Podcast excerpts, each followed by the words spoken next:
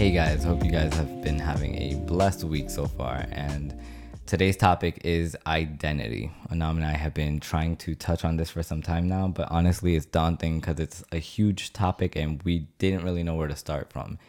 But more recently we've been actually diving straight into it and learning much more than we ever thought we would. Um, the main question about identity, just to kind of like set the stage, is where does our identity come from or originate from? And I guess a lot of people, including myself, have this idea that our identity is in some of the things that we own, or maybe even in some of the ways that we look. Um, other people have these kind of like educational goals that they think will give them a sense of self-worth. Others, financial situations and job placement gives them their identity or their ideal identity. But right now, as we've been kind of progressing through our understanding of what an identity is and where it comes from, we've been realizing that those are all good things to like, you know, pursue in life and such and have a good understanding of, but they are not the, they're not the origin source of it all. And so in today's podcast, we're going to be touching on some of the things that we should keep in mind when it comes to scriptural or biblical identity, something that's given to us, that's unshakable, and some and ways that we can live that out in real time. And honestly, if we think about it, we don't really choose our identities. Um, oftentimes, culture is what kind of gives us an idea of what we should be aiming for, a standard or an ideal. And oftentimes, it is imposed on us, and we're kind of like unconscious about it or not aware of it.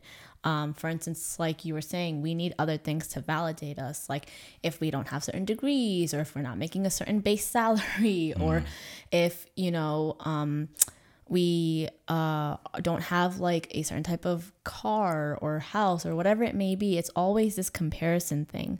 Um, and the thing is, is if you really think about it, you kind of Ha- start to have this mentality that you have to earn your salvation. You have to justify your existence, because what happens when you can't get those things, or you can't aim for that degree or salary? Um, then what? Then how do you justify your existence or your life? Um, if, let's say, we're putting a lot of our identity and self-worth into those things. So um, technically, you do have to perform. It is a lot about performance when you hyper emphasize those things. Yeah. And Anam kind of already mentioned this, but like the thing about performance is we're always looking at something to validate our existence, right? But that's kind of like looking at an idol, and what scripture says about it in Isaiah forty-four, nine through ten. It says, I'll read it. All who make idols are nothing, and the things they treasure are worthless. Those who speak up for them are blind. They are ignorant to their own shame. Who shapes a god and casts an idol which can profit nothing? And it goes way deeper than that, and I definitely suggest reading Isaiah forty-four for yourself. But like at some point it speaks about the fact that like you use materials to cook and to organize your life, right? And then you use those same materials to create these abstract objects, let's say a car, right? Um, I mean, we're obviously not using, but uh, I'm not creating a car. But the point is, we have this car, and then we worship the idea that, wow, it's bringing so much more value into who I am, and I'm so much more, let's say, appealing to the public and to even myself, because now I own this thing. But Isaiah forty-four specifically expresses this idea that, bro, you are literally worshiping something you cook with, that you use on your in your daily life. It's not an actual God. Why are you putting it on this pedestal where it doesn't belong?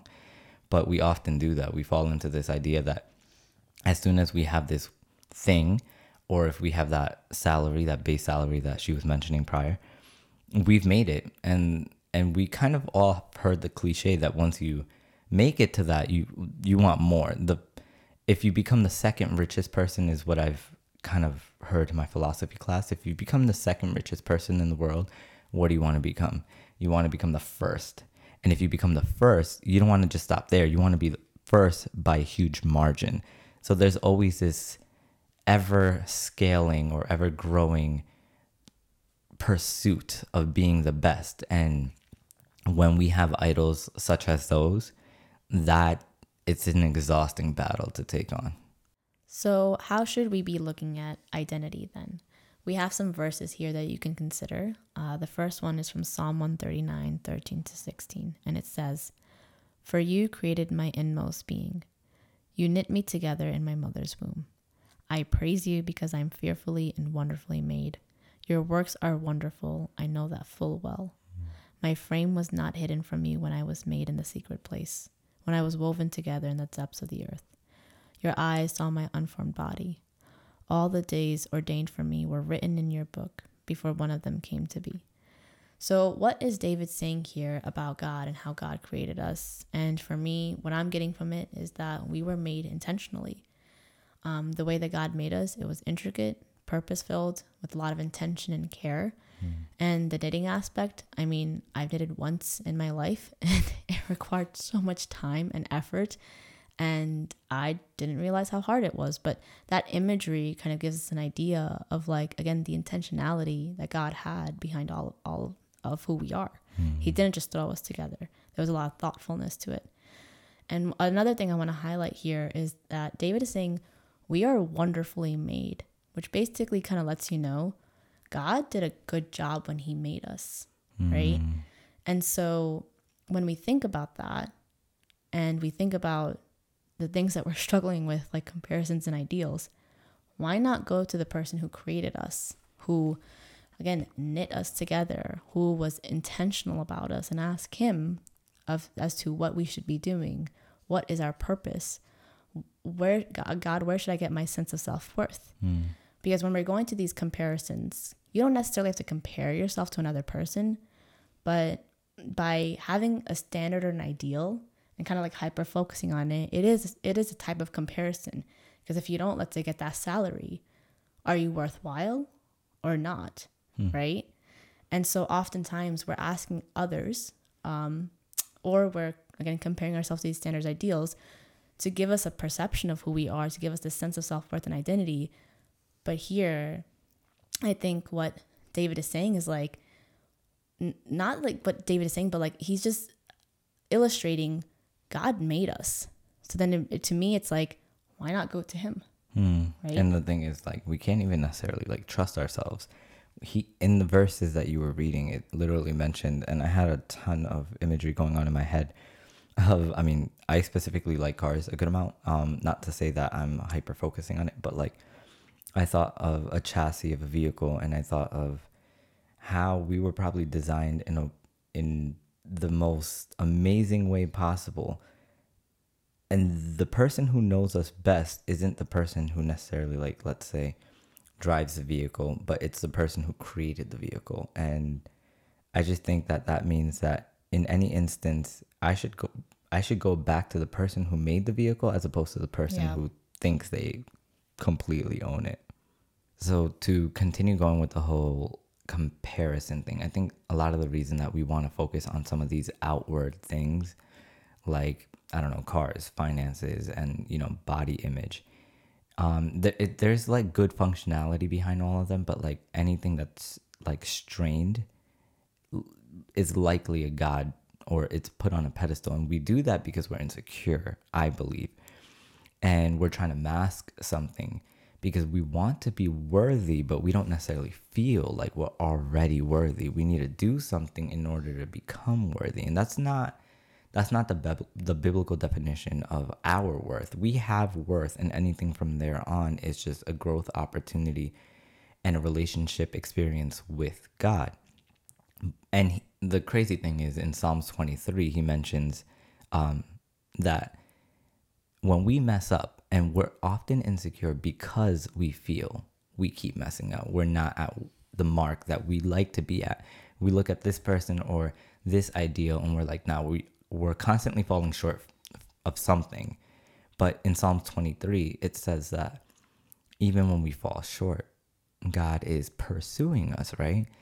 And we were leading out a Bible study just yesterday, and one of the people had mentioned that it's not only that God's pursuing us, that's like really good and the version that we're reading from was accurate, but like Hebrew, the actual Hebrew behind it says, it's kind of like vigilantly pursuing. Um, he's like desperate for us. He wants us back, and he wants to love on us. And the Hebrew doesn't say this, but I'm putting my own spin to it. He wants to love on us. He wants to restore us. He wants to, he wants to redeem us from where we've been.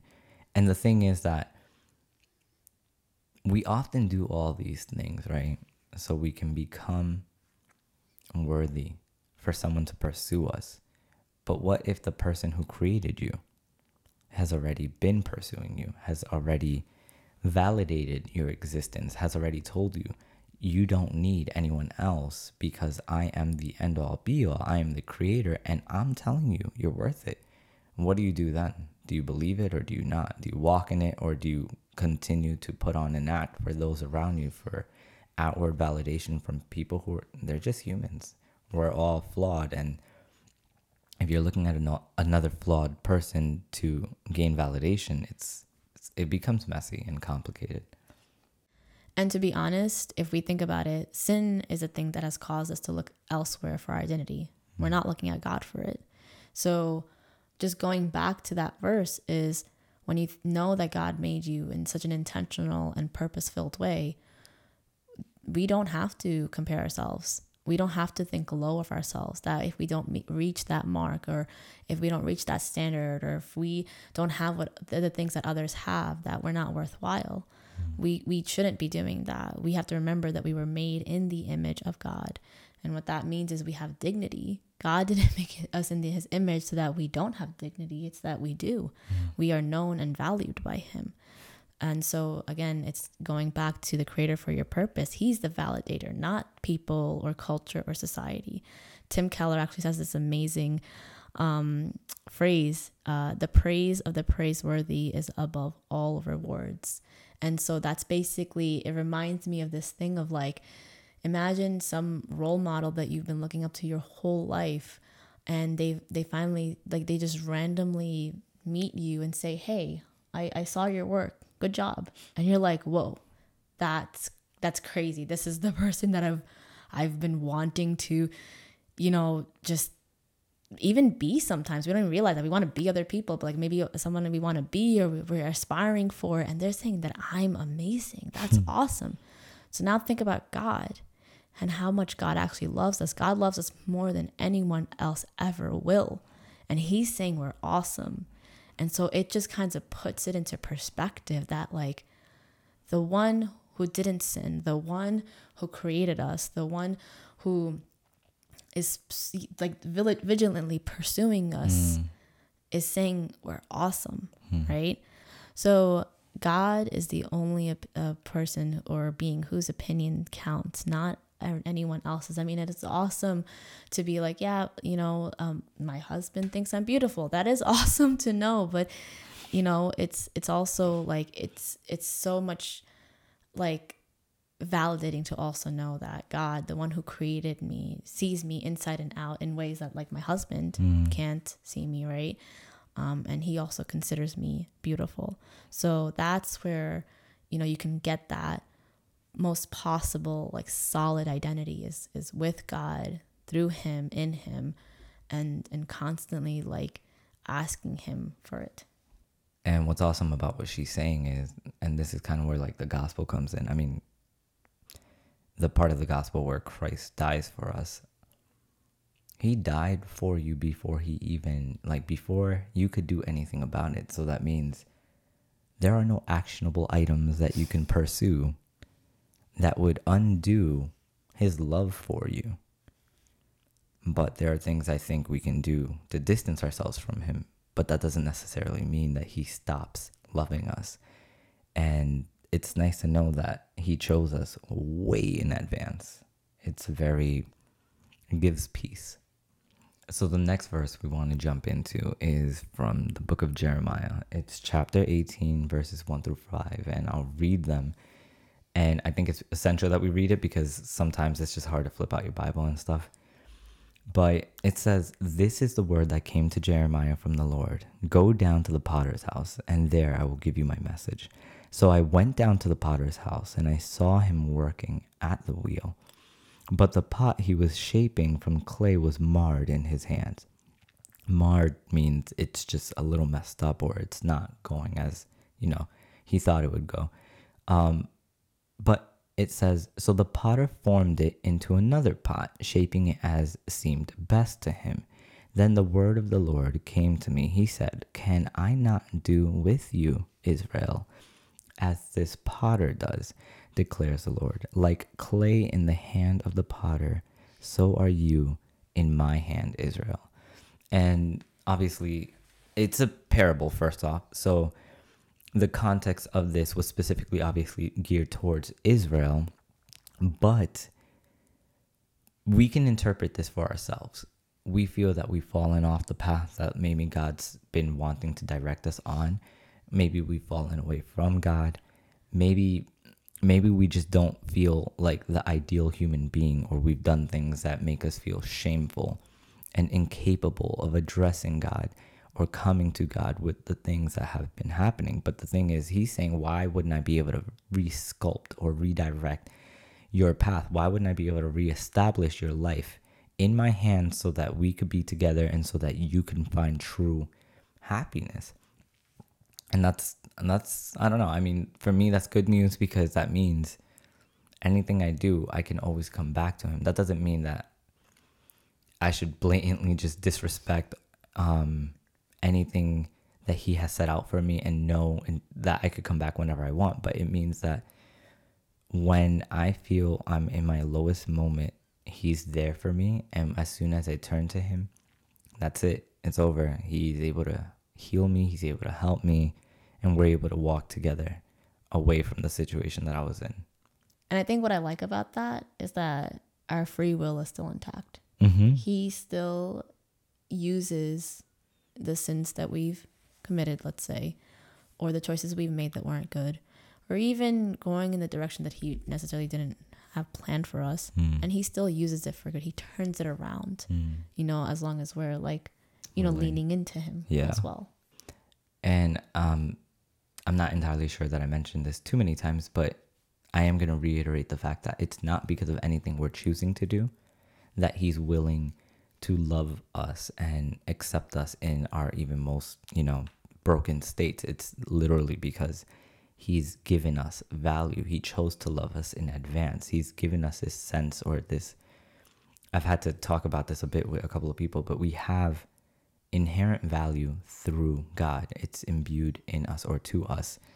And that's not something that will ever escape us, no matter what we choose to do. But we can obviously stop having a relationship with him. Um, but he'll never stop actually pursuing us. So the next verse we want to consider is Psalms eight, verse three to four. And it says, when I consider your heavens, the work of your fingers, the moon and the stars, which you have set in place, what is mankind that you are mindful of them, mm-hmm. human beings that you care for them?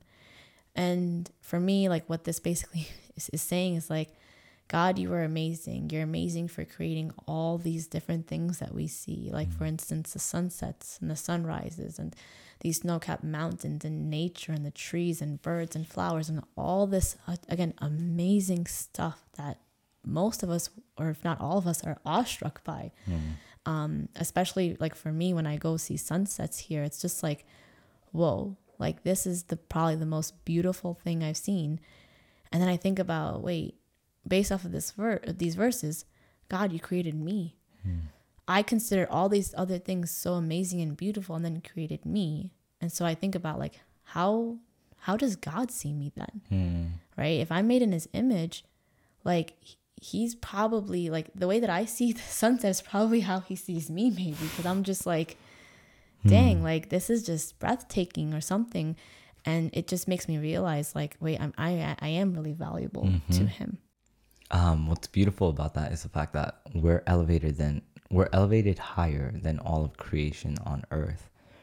It mentions in verses five and six in, in chapter eight of Psalms that we're made a little lower than angels, but you have to understand that like that mean? And not only that, but like the fact that he gave us dominion of everything on earth, that means that we have this, again, inherent value, this worth.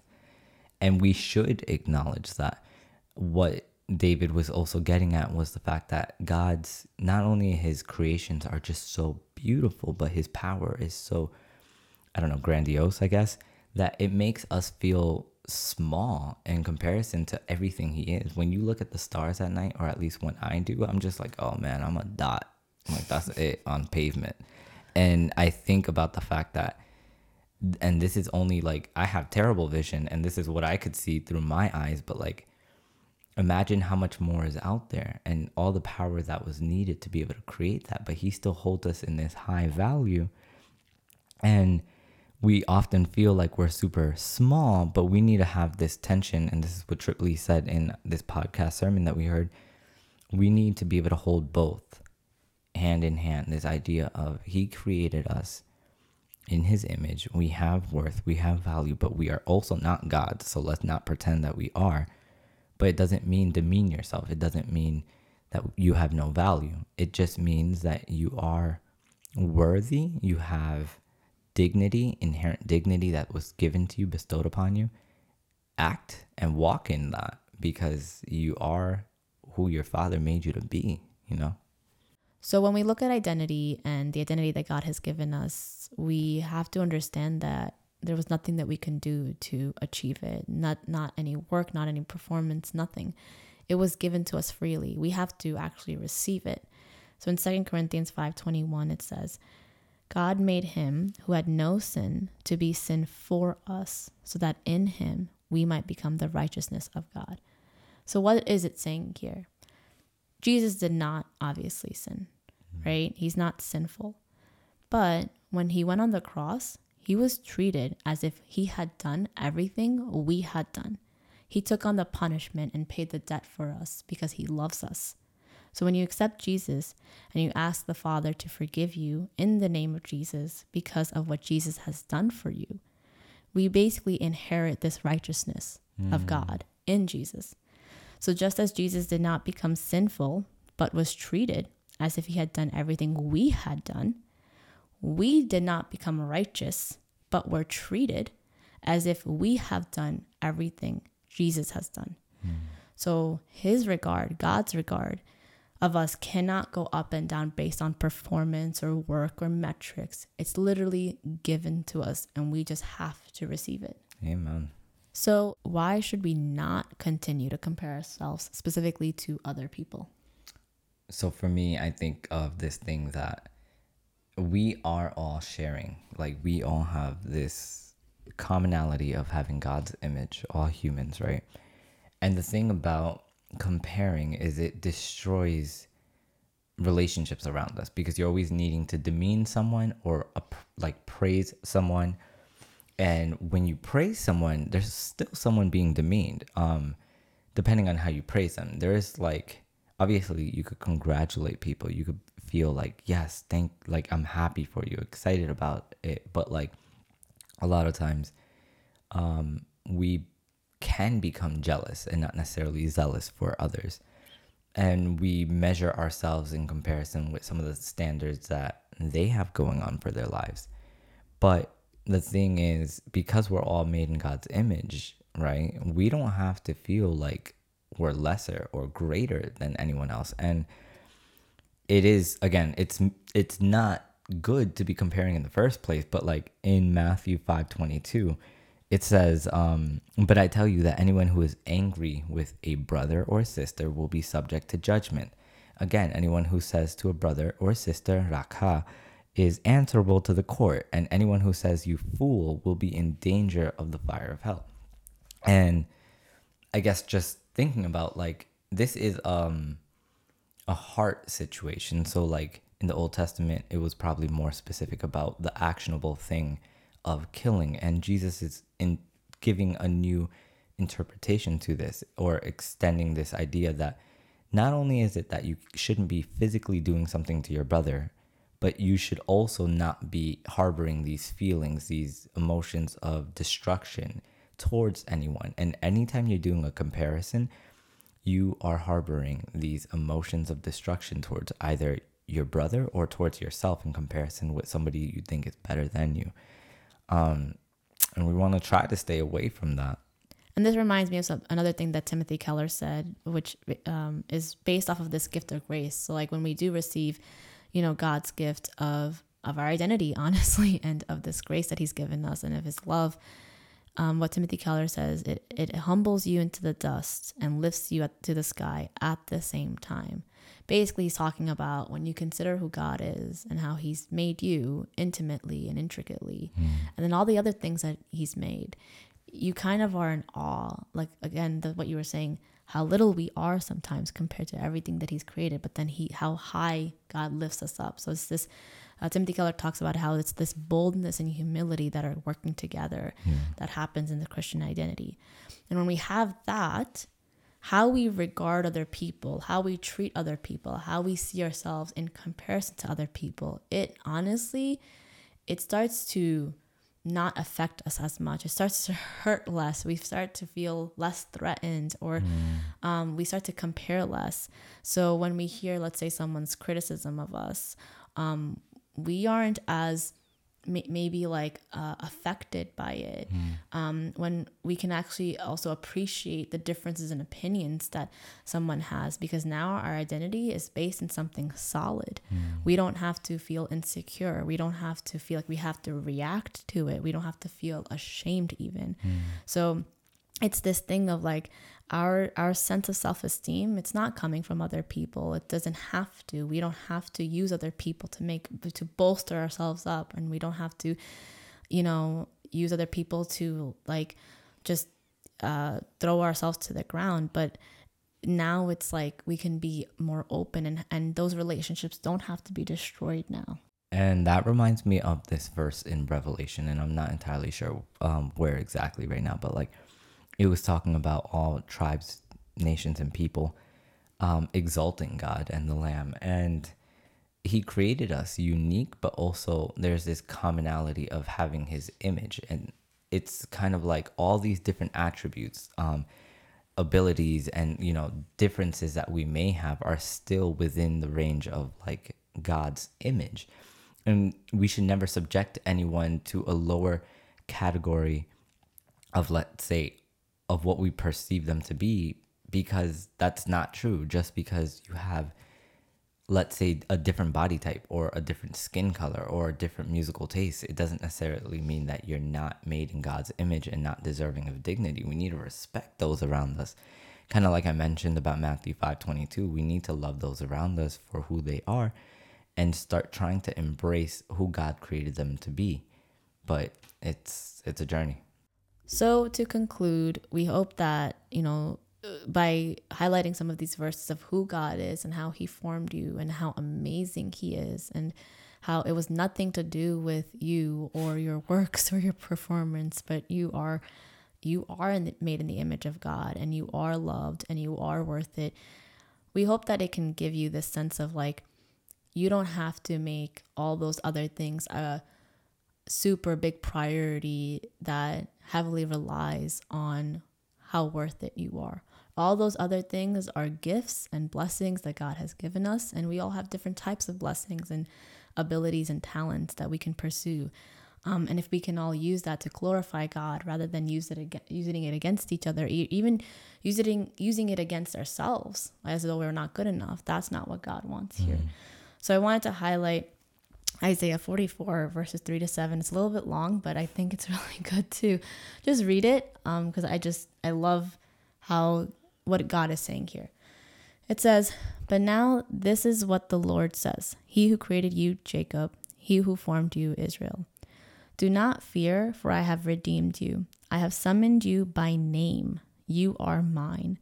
When you pass through the waters, I will be with you. When you pass through the rivers, they will not sweep over you. When you walk through the fire, you will not be burned. The flames will not set you ablaze. For I am the Lord your God, the Holy One of Israel, your Savior. I gave I gave Egypt for your ransom, Cush and Seba in your stead. Since you are precious and honored in my sight, and because I love you, I will give people in exchange for you, nations in exchange for your life. Do not be afraid, for I am with you. I will bring your children from the east and gather you from the west. I will say to the north, give them up, and to the south, do not hold them back. Bring my sons from afar and my daughters from the ends of the earth. Everyone who is called by my name, whom I created for my glory, whom I formed and made.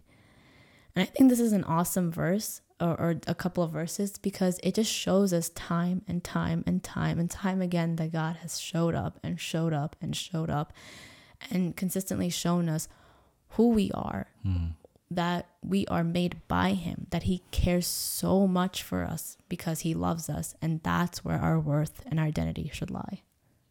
Yeah. So thanks so much for listening in today, and we're hoping we could do this again. I hope that you take into consideration some of the verses that we're touching on, some of the experiential stuff that we mentioned, and just know that you're beautifully and wonderfully made. Peace. Bye. I like I like your voice, I think, a lot, actually. It feels very, like, comforting. You got that deep, deep. No, but you have a like, comforting. You're like, hey, God. Yeah. Hey, guys. That's, no, I don't sound like that. Hey guys, hope you're feeling blessed today. Or, give me a second. Ready? There we go. Hey guys, hope you're feeling blessed today. Is that really me? Because that doesn't. I'm like, hey guys, hope you guys are feeling. Hey guys. I think you can't do it because you don't have the bass. Yeah. Okay. I'm trying to create it. You're trying to... Hey guys. From the diaphragm. Hey guys. Okay.